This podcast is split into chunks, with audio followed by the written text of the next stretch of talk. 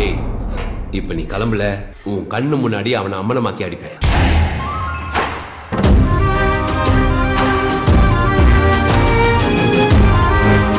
காவல்துறை உங்கள் நண்பன் நவம்பர் இருபத்தி ஏழு முதல் திரையரங்குகளில். அப்படி பார்க்கும்போது ஜெமினிசன் டீ சாப்பிட்டு வரேன்னு பிரேக்ல போவேன். போயிட்டு யார் வீட்டுக்கா போயிட்டு தான் நான் வருவேன். அவங்க விருப்பத்தின் பேர்.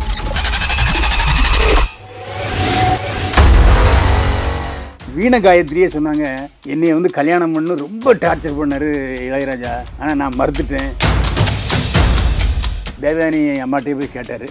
தேவயானி அம்மா மறுத்துட்டாங்க அப்புறம் ஹீரா நடிகை ஹீராவையும் கல்யாணம் பண்ணு நினைச்சாரு. அதுவும் தோல்வி தான் முடிஞ்சது. நக்மாவும் டாட்டா கட்டிட்டு பாம்பே போயிடுச்சு. தொடரும் படத்தில் கிட்டத்தட்ட ஒரு பத்து லவ் லெட்டர் எழுதுறாரு அஜித் குமார் அப்புறம் கிழிச்சு போடுறாரு எழுதுறாரு கிழிச்சு போடுறாரு. நான் அதில் ஒன்று எடுத்துட்டேன். அஜித் குமாருக்கு வந்து எப்படியாவது ஹீரோவை கல்யாணம் பண்ணணும் அப்படிங்கிற ஆசை இருந்துச்சு. விஷால் வந்து லட்சுமி வந்து கல்யாணம் பண்ணுறேன்னே சொல்லியிருக்காரு. இது வரலட்சுமிக்கு தெரிஞ்சு போய் அவங்க ரிலீஸ் ஆகிட்டாங்க ஸ்ருதிஹாசன் வந்து என்ன சொன்னேன்னா நான் வந்து ஒரு போதைக்கே அடிமையாயிட்டேன். எனக்கே தெரிஞ்சது இது. நான் வந்து ட்ரீட்மெண்ட்டில் இருந்தேன் ஆறு மாதம் அப்படின்லாம் சொல்லிச்சு. ஃபஸ்ட்டு ஆரியா வீட்டுக்கு கூட்டு போய் பிரியாணி போட்டார். ஆனால் அந்த டேஸ்ட்டை விட சிம்பு வாங்கி கொடுத்த பிரியாணி எனக்கு இன்னும் மறக்கவே முடியல. சிம்பு வாங்கி கொடுத்த பிரியாணி இன்னும் நயன்தாரா மறக்கலை. இப்போவும் லவ் பண்ணிக்கிட்டு இருக்காங்க.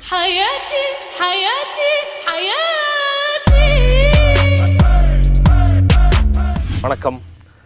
ஸோ பைல்வான் சினி சீக்ரெட்ஸோட இன்னொரு எபிசோடில் மீட் பண்ணுறதுல மிக்க மகிழ்ச்சி.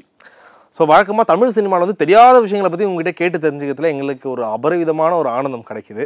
ஸோ கோலிவுட்டில் வந்து பார்த்தீங்கன்னா என்னதான் நடிகர்கள் வந்து திரையில் காதல் பண்ணாலும் திரைக்கு பின்னாடி பண்ணுற காதல் வந்து இன்னும் அதிகமாக பேசப்படும்.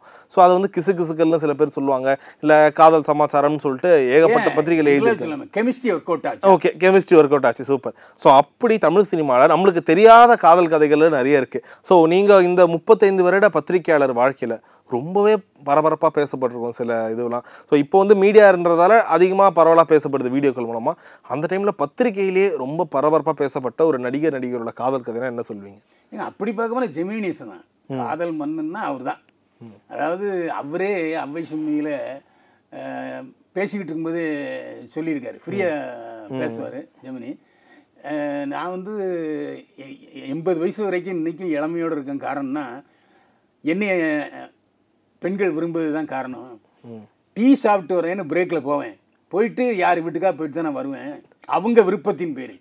அவர் சொன்ன வார்த்தை. அதாவது பெண்கள் விருப்பத்தின் பேரில் என்னை விரும்புகிறார்கள் நான் அவங்கள சந்தோஷப்படுத்துகிறேன் அது தப்பா? அப்படின்னு கேட்டார். தப்பு இல்லவே இல்லைன்னு சொன்னேன். இது ஜெமினிசன்.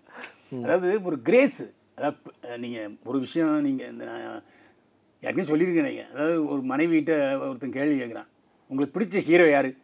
ஒருத்தியுமே என் புருஷன் சொல்ல மாட்டான். ஆமாம் கமலஹாசன் எம்ஜிஆர் சிவாஜி அஜித் இப்படி தான் சொல்லுவாங்களே தவிர மனசுக்குள்ள ஹீரோங்கிறது வேற. இளையராஜா வந்து அவருடைய சொந்த அக்கா மகளை கல்யாணம் பண்ணிட்டார். ஆமாம் ஆனால் அவருக்கும் காதல் இருந்துச்சு. அடடா. ம். ஆமாம் ஒரு முறை வீணா காயத்ரி வந்து திடீர்னு ஒரு கப்பல் கேப்டனு. அவங்க சமூகத்தில் அவங்க சரி, okay. ஆமாம் கல்யாணம் கல்யாணம் பண்ணிட்டு கப்பல்ல ஏழு வருஷம் இருந்தாங்க. தமிழ்நாட்டுக்கு வரவே இல்லை. அப்புறம் கேட்டதுக்கு வீண காயத்ரியே சொன்னாங்க என்னைய வந்து கல்யாணம் பண்ணு. ரொம்ப டார்ச்சர் பண்ணாரு இளையராஜா. ஆனால் நான் மறுத்துட்டேன். அந்த காதலை நிராகரிச்சிட்டேன். ஆனால் அது இளையராஜாவுக்கும் அது தெரியும். அது அந்த சமயத்தில் உள்ளது. காதல்ங்கிறது வந்து நம்ம ஒரு பேண்ட்டு போடுறோம் இன்னைக்கு ஒரு பேண்ட்டு போடுவோம் நாளைக்கு ஒரு பேண்ட்டு போடுவோம். கச்சி மாறுறாங்க இல்லையா? துண்டு இன்னைக்கு ஒரு க க- கரைவெட்டி துண்டு இருக்கும். நாளைக்கு வேற ஒரு கரைவெட்டி துண்டு இருக்கும். அந்த மாதிரி தான் ஒரு காதல் மிஸ் ஆச்சுன்னா இன்னொரு காதல். எத்தனையோ சோக பாட்டு போட்டிருக்காரு இளையராஜா. அவருக்கே ஒரு சோக காதல் கதை ஆமா. நான் கேள்விப்பட்டது வரைக்கும் பிரபு அவர்கள் மற்றும் குஷ்பு அவர்களோட காதல் கதை வந்து அந்த ரொம்ப பிரபலமா பேசப்படுதுன்னு சொன்னாங்க அப்படி ஆமாம் தெரியாதவங்களும் இருக்க முடியாது. அதாவது பிரபு குஷ்பு வந்து நடிகர்கள் சிவாஜி கணேசன் வரைக்கும் போச்சு. சிவாஜி கணேசன் சொன்னார் வேண்டாண்டா தப்பு அப்படின்னோடனே அவர் கொஞ்சம் தயங்கிட்டார். சின்ன தம்பி படம் நடிச்சதால ஆமாம் அது இது வந்து ஆதாரபூர்வமாக குஷ்புவே சொன்னது. என்ன அதாவது குஷ்புவும் பிரபுவும் காதலிச்சது சிவாஜி கணேசன் பிடிக்கல. அது எனக்கு தெரிய வந்தோடனே நானும் அதை கௌரவமாக நான் ஒதுங்கிட்டேன். இப்ப நீங்க சொன்னதெல்லாம் வந்து ஓகே சொன்ன மாதிரி காதல் பிரிஞ்ச காதல். இந்த ரிஜெக்டட் ப்ரொபோசல்னு ஒன்று இருக்கும். அது நிறைய இருக்கு. ஸோ அதில் ரொம்ப பிரபலமான ஒரு ரிஜெக்டட் ப்ரொபோசல் அதாவது ஏற்கனவே காதலிச்சு கல்யாணம் பண்ணி ரெண்டு குழந்தைகளுக்கும் தகப்பனான ஒரு பெரிய நடிகர். அவர் அதுக்கப்புறம் ரெண்டு நடிகளை போய் கல்யாணம் பண்ணிக்கிறேன் கல்யாணம் பண்ணிக்கிறேன்னு சொன்னார். ஓகே வீட்லயே போய் கேட்டாரு. ஆமாம் ஏதாச்சும் ஒரு க்ளூ கொடுங்களேன். பார்க்குறவங்களுக்கு எப்படி தெரியும்? நடிகர் தலைவர். நடிகர் பழைய எம்பி ஆ சூப்பர். ஓகே. நல்லா உடம்பு கிடம்புலாம் நல்லா. ஆமாம் இன்னைக்கும் வந்து ஒரு திருமணத்துக்கு தயாரான கட்டுடல் கொண்டவர் வந்து சரத்குமார். உள்ளூரை வந்து தேவயானி மேலே ஒரு நல்ல அபிப்பிராயம் இருந்துச்சு. தேவயானி அம்மாட்டே போய் கேட்டார். தேவயானி அம்மா மறுத்துட்டாங்க. அப்புறம் ஹீரா நடிகை ஹீராவையும் கல்யாணம் பண்ண நினச்சாரு. அதுவும் தோல்வி தான் முடிஞ்சுது அதுக்கப்புறம் அந்த நக்மா. நக்மா மேலே ரொம்ப அஃபேராக இருந்து நக்மா ஹீரோ ஹீரோயினை போட்டு ஒரு படமே ஆமா. பெரிய நஷ்டம் அது. வெளிநாட்டுலாம் போய் எடுத்தார். நக்மாவும் டாட்டா கட்டிட்டு பாம்பே போயிடுச்சு. அந்த மாதிரி அவரும் நிறைய காதல் ஆனா டேரக்டா கல்யாணம் பண்ணிக்கணும்னு ஆசைப்பட்டாரா? போய் வீட்லயே போய் பொண்ணு கேட்டாரா? ஆமாம் ஆமாம் பெண்ணு கட்டது. அது பத்திரிகையில் வந்தது அவருக்கும் தெரியும். சில பத்திரிகைகளையும் வந்துச்சு. அவர் அதை மறுக்கவும் இல்லை. அதாவது அவர் என்ன சொன்னார்? ஏங்க நான் காதலிச்சேன். பொண்ணு கொடு. நான் கல்யாணம் பண்ணிக்க விரும்புகிறேன் தானே போய் கேட்டேன். வேற ஏதாவது தப்பாக கேட்டேனான்னு சொல்லிட்டாரு. ஓகே. ஸோ சரத்குமாருடைய பெருந்தன்மையை பாராட்டணும் அப்புறம் தான் சரி ரொம்ப அந்யோன்யமாகி இப்போ உயிருக்கு உயிராக இருக்காங்க சரத்குமார். ராதிகா ராதிகா சரத்குமார். ஓகே. ஸோ இப்போ நீங்க நடுவில் ஒரு பேர் சொன்னீங்க ஹீரான்ற ஒரு பேர் சொன்னீங்க. எனக்கு தெரிஞ்ச வரைக்கும் ஹீரான்ற பேர் சொன்ன உடனே அந்த டைம்ல அஜித் சாரும் ஹீரா அவங்களுக்குள்ள ஒரு காதல் கெமிஸ்ட்ரி ஒர்க் அவுட் ஆச்சுன்னு கேள்விப்பட்ட ஞாபகம்? ஆமாம் அது வந்து நான் மட்டும் இல்லை அந்த படத்தினுடைய இயக்குனர் ரமேஷ் கண்ணாவுக்கும் தெரியும். தொடருங்கிற படத்தில் அவங்க அதுக்கு நடிச்சாங்க. முன்னாடி விட காதல் கோட்டையில நடிச்சிருப்பாங்க. ஆமாம் காதல் கோட்டையில் நடித்தாங்க ஆனால் கல்யாணம் வந்து அதாவது லவ் லெட்டர் கொடுக்க வந்து தொடரும் படத்துலாம் ஆ. தொடரும் படத்தில் கிட்டத்தட்ட ஒரு பத்து லவ் லெட்டர் எழுதுறாரு அஜித் குமார் அப்புறம் கிழிச்சு போடுறாரு எழுதுறாரு கிழிச்சு போட்டாரு. நான் அதில் ஒன்று எடுத்துட்டேன். அவரும் ரமேஷ் கண்ணா ஒன்று எடுத்துட்டார். அஜித் குமாருக்கு வந்து எப்படியாவது ஹீரோவை கல்யாணம் பண்ணணும் அப்படிங்கிற ஆசை இருந்துச்சு. ஆனால் அதுக்கப்புறம் அந்த லவ் ஒர்க் அவுட் ஆகலை. ஹீரா அம்மாவும் ஒத்துக்க மாட்டேன்ட்டாங்க. ஏன்னா அப்போ நிறைய படங்களில் அவங்க நடிச்சிட்டு இருக்காங்க. ஹீரா எப்போவுமே ஒரு நடிகை வந்து நிறைய படங்கள் நடிச்சிட்டு இருக்காங்க. நல்ல சம்பளம் வாங்குறாங்க. மார்க்கெட்டில் இருக்காங்கன்னு வச்சுக்கோங்க மார்க்கெட்டில் இருக்கும்போது தன்னுடைய மகளாக இருக்கிற நடிகையை கல்யாணம் பண்ணி கொடுக்க மாட்டாங்க. ஏன்னா வருமானம் வருது. மார்க்கெட்டில்னா பரவாயில்ல ஒருத்தன்ட்ட பிடிச்சி கொடுத்துலாம் அப்படிங்கிற எண்ணம் எல்லா நடிகையுடைய தாய்மார்களுக்குமே இருக்குது. அது மறுக்க முடியாத உண்மை. அதாவது ஸ்ரீதேவியிலிருந்து ஹேமமாலினி வரைக்கும் எல்லாருடைய அம்மாக்களும் அந்த அந்த உரிய நேரத்தில் அந்த பருவ காலத்தில் கல்யாணம் பண்ணி கொடுக்கலங்கிறது அவங்க எல்லாருமே ரெண்டாவது மனைவியானாங்க. ம். இது அவங்க கிட்ட பேட்டி எடுத்ததுலேருந்து தெரிய வந்த விஷயம் அது. ஸோ இதை தாண்டி வந்து வெளியில ரொம்ப பிரபலமாக பேசியிருப்பாங்க. பா இவங்க ரெண்டு பேரும் கல்யாணம் பண்ணால் நல்லா இருக்கணும். அந்த மாதிரி பேசியிருப்பாங்க. ஆனால் உள்ளுக்குள்ள நீங்கள் சொன்ன மாதிரி இப்போ விஜய் சார் ஷாலினியாக இருக்கட்டும்ல ஸோ அந்த மாதிரி வெளியில பேசியிருப்பாங்கன்னா அவங்க உள்ளுக்குள்ள ஒரு கரெக்டான ஒரு ரிலேஷன்ஷிப் தான் இருக்கும். அப்படி ஏதாச்சும் ஒரு நடிகருக்கு நடிகை ஏன் விஷால்? ஆ. ஏங்க விஷால்கிட்ட கேட்குறோம் பத்திரிக்காரங்க என்னங்க உங்களுக்கு எப்போங்க கல்யாணம்? ஏங்க நீங்கள் நினைக்கிற மாதிரி லட்சுமி மாதிரி ஒரு பெண் எனக்கு வருவா. ஆமா சொன்னாரு. அப்படின்னு சொன்னார். ஆமா. யாரும் மறுக்க முடியாது. வரலட்சுமி. கோயிங் ஸ்டடி ரெண்டு பேரும் பார்த்தீங்கன்னா ரெண்டு இது அரேபிய குதிரை ஆம்பளை குதிரை அது பொம்பளை குதிரை மாதிரியே ரெண்டு பேரும் இருந்தாங்க. ரெண்டு பேரும் வந்து துணிச்சலான ஆள்ட்டு நினச்சதை பேசக்கூடியவங்க. ஆனால் அதே சமயத்தில் இடையில ட்ராக் அப்படின்னா அது இப்போ தான் சமீபத்தில் அது லேச சாங்கவங்க தெரிஞ்சுது. ஏன்னா ஒரு படத்தில் அதான் நம்ம லட்சுமி மேன் இருக்காங்க இல்லையா? எல்லா படத்துலையுமே கொஞ்சம் நெருக்கமாக காட்ட மாட்டாங்க. கெமிஸ்ட்ரி ஒர்க் அவுட் ஆகாமல் என்னமோ குடும்ப குத்து விளக்கு. நம்ம மாதிரின்னு சொல்ல முடியாது. குடும்ப குத்து விளக்காவே இருந்தாங்க. திடீர்னு ஒரு படத்தில் விஷாலோட சிவப்பு மனிதன். முத்தம் கொடுத்து ரொம்ப ஒரு குத்துப்பாட்டுலாம் போட்டாங்க. அப்போ ரெண்டு பேருக்குள்ள வந்து கெமிஸ்ட்ரி ஒர்க் அவுட் ஆகி லவ் பண்ணியிருக்காங்க. விஷால் வந்து லட்சுமி கல்யாணம் பண்ணுறேன்னே சொல்லியிருக்காரு. இது வரலட்சுமிக்கு தெரிஞ்சு போய் அவங்க ரிலீஸ் ஆகிட்டாங்க லேட்டர் பீரியடில் ஒரு ரெண்டு ஒரு வருஷம் கழித்து விஷால் அந்த தெலுங்கு மேரேஜ் ஆச்சு இல்லையா. அந்த பொண்ணுக்கு இந்த விஷயம் தெரிஞ்சிருக்கு. ஓகே லட்சுமி ஆமாம் லட்சுமி மேனன் விஷால் வீடியோ பார்த்தப்பறம் தான் நான் இனிமே இவரை கல்யாணம் பண்ண மாட்டேன் அப்படின்னு சொல்லி நிச்சயதார்த்தம் இன்னும் போச்சு விஷாலுக்கு. இதையும் கன்ஃபார்ம் பண்ணாங்க அவள இந்த லட்சுமி ஓகே. சமீபத்தில் ஒரு பேட்டியில். அது பல பத்திரிகைகளில் வெளியே வரல. ஏன்னா விஷாலுடைய ஒரு நன்னம்பிக்கை கருதின்னு வச்சுக்கலாம். ஸோ நீங்க நல்ல வேளை நீங்க சொன்னீங்க. வெளியில நிறைய பேர் அவரோட அனகொண்டா வீடியோ வந்துருச்சு.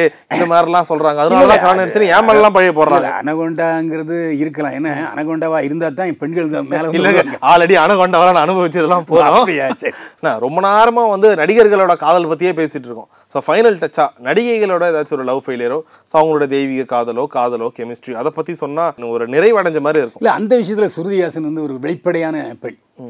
அதாவது எந்த சூழ்நிலையும் வந்து தன்னுடைய காதலை வந்து மறுக்கிறதே இல்லை. ஆரம்பத்தில் பார்த்தீங்கன்னா சித்தார்த்தோட கோயிங் ஸ்டடி ஒன்றா ரெண்டு பேரும் வாழ்ந்தாங்க.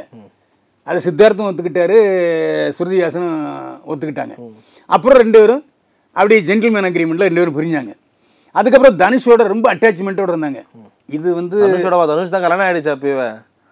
ஏங்க மனைவி தயாரித்த படம் மனைவி டைரக்ட் பண்ண படம் அதில் தனுஷும் சுருதிஹாசனும் எப்படி நடிச்சாங்க எப்படி படம் பார்த்தீங்களா இல்லையா? நெருப்பு நெருப்பு படம், நினைச்சுக்கிட்டோம். செய்யும். அந்த அளவுக்கு தனுஷ் மேலே ஒரு கிரேஸாக இருந்துச்சு சுருதிஹாசன் இதை வந்து பத்திரிகையில் செய்தியாக வந்துச்சு. அப்புறம் ரஜினிகாந்தே இதில் சமாதானப்படுத்தி ரெண்டு பேரும் பிரித்து வைத்தாருங்கிறது வந்து அதிகாரப்பூர்வமான தகவல் தான். ஏன்னா சுருதிஹாசன் வந்து அப்படி ஒரு ஒரு வெள்ளை வெள்ளந்தியானது. ஏன்? அதுக்கப்புறம் ஒரு வெள்ளைக்காரனை கூட்டு வந்து இவன் தான் என் புருஷன்னு சொல்லி வேட்டி சட்டெலாம் கொடுக்கலையா? சுருதிஹாசன் வந்து என்ன சொன்னேன்னா நான் வந்து ஒரு போதைக்கே அடிமையாயிட்டேன். எனக்கே தெரிஞ்சது. நான் வந்து ட்ரீட்மெண்ட்டில் இருந்தேன் ஆறு மாதம் அப்படிலாம் சொல்லிச்சு. அது என்ன மனநிலைன்னு நமக்கு தெரியாது. அதனால் சுருதிஹாசன் வந்து தன்னுடைய காதல் தோல்வியை வந்து பகிரங்கமாக சொல்லிச்சு ஒத்துக்கிடுச்சு. ஓகே. ஒரு லேடி அர்ஜுன் ரெடியாவே வாழ்ந்திருக்காங்க அவங்க. ஆமாம் அது எனக்கு தெரியல. ஸோ ஸ்ருதிஹாசன் பற்றிலாம் சொன்னீங்க. ஒரு அஞ்சாறு வருஷத்துக்கு முன்னாடி ஒரு கேள்விப்பட்ட கதை. ராஜா ராணி படம் ரிலீஸ் ஆகும்போது ஆர்யா மற்றும் நயன்தாரா இவங்க ரெண்டு பேர் கல்யாணம்லாம் பண்ணிக்க போறாங்கன்னு ரொம்ப பெருசா நியூஸ்லாம் வந்துச்சு பத்திரிகைகள்ல. ஆமாம் ரெண்டு ஆர்யா வந்து சேட்டன் நான் நயன்தாரா வந்து சேச்சி ரெண்டு பேரும் மலையாளத்தில் சம்சாரிச்சாங்க. சம்சாரித்து நயன்தாராவை ஆர்யா வீட்டுக்கு கூட்டு வந்தார் அப்போ பேச்சுலர் ஆர்யாவே ச- பிரியாணி சமைச்சு நயன்தாராவுக்கு சமைச்சு போட்டாங்க. அதில் முக்கியமான விஷயம் என்னென்னா ஆர்யா சமைச்சு இப்போ இப்போ சாப்பிட்ட பிரியாணியை நயன்தாரா சாப்பிட்டுச்சு. ஆனால் அதுக்கப்புறம் என்ன கான்ட்ரவர்சி வந்துச்சுன்னா ரெண்டு பேரும் பிரிச்சுட்டாங்க அதுக்கப்புறம் பிரியாணின்னு சொன்னோன்னே ஞாபகம் வருது. இப்போவும் சமீபத்தில் நயன்தாரா சொன்ன பேட்டியை தான் நான் சொல்கிறேன் உங்களுக்கு பிரியாணி இவ்வளோ பிரியாணி சாப்பிட்றீங்களே உங்களுக்கு யார் இந்த இன்ஸ்பிரேஷன் அப்படின்னு நயன்தாரா சொல்லிச்சு. ஃபஸ்ட்டு ஆர்யா வீட்டுக்கு கூட்டு போய் பிரியாணி போட்டார். ஆனால் அந்த டேஸ்ட்டை விட சிம்பு வாங்கி கொடுத்த பிரியாணி எனக்கு இன்னும் மறக்கவே முடியல. சிம்பு வாங்கி கொடுத்த பிரியாணி இன்னும் நயன்தாரா மறக்கலை. இப்போவும் லவ் பண்ணிக்கிட்டு இருக்காங்க. யார்? டைரக்டரை ஆனால் சொன்னது நயன்தாரா. ஓகே இப்போ விக்னேஷ் சிவன் கதை? அஞ்சு வருஷம் லவ் பண்ணிட்டு இருக்காங்களா இன்னொரு அஞ்சு வருஷம் போட்டுருவான். ஏன்னா மார்க்கெட்டில் இப்போ நாலு கோடி ரூபாய் இப்போதைக்கு சம்பளம் நயன்தாரா சம்பளம். அதனால் அவ்வளோ சீக்கிரமாக வந்து அவங்க கல்யாணத்துக்கு ஒத்துக்க மாட்டாங்க. இப்போ விக்னேஸ்வரனை எப்படியாவது ஒரு டைரக்டர் ஆகணும்னு நயன்தாரா முயற்சி பண்ணிகிட்டே இருக்குது அதுக்கு சூழ்நிலை சரியாக அமையல. ஆனால் தொடர்ந்து நயன்தாராவுக்கு மார்க்கெட்டில் படங்கள் வந்துக்கிட்டே இருக்குது அதனால் எப்போ நயன்தாராவுக்கு மார்க்கெட்டு விழுதா இல்லை விக்னேஷ் சிவனுக்கு டைரக்டர் வாய்ப்பு கிடைக்கும் அப்போ தான் கல்யாணத்தை பற்றி யோசிக்கணும். சரி சூப்பர்ண்ணா. ஸோ இந்த லிஸ்ட் நீண்டுட்டே போகுது அப்படியே? ஆமாம் இனிமேல் செகண்ட் எபிசோடில் வச்சுக்கலாம். ஓகே ஸோ இன்னும் நிறைய பேரோட காதல் கதைகள் அண்ணங்கிட்ட ரெடியா இருக்கு. ஸோ அடுத்த எபிசோட்ல அப்படியே இதை நம்ம கண்டினியூ பண்ணிக்கலாம். தொடரும். தொடரும். ஓகே நன்றி. உங்களுக்கு பிள்ளை வாழ்ந்தா ஊரே நல்லா இருக்கு. வானத்தை போல பாண்டிச்சேரியில் வன்றி. பாண்டிச்சேரியில வானத்தை போல. ஆமா. எனக்கு வாங்கிட்டு வருவியா பாட்டி எனக்கு? உனக்கு என்ன வேணும்? சாரை வேணும்? ஐயோ அதெல்லாம்.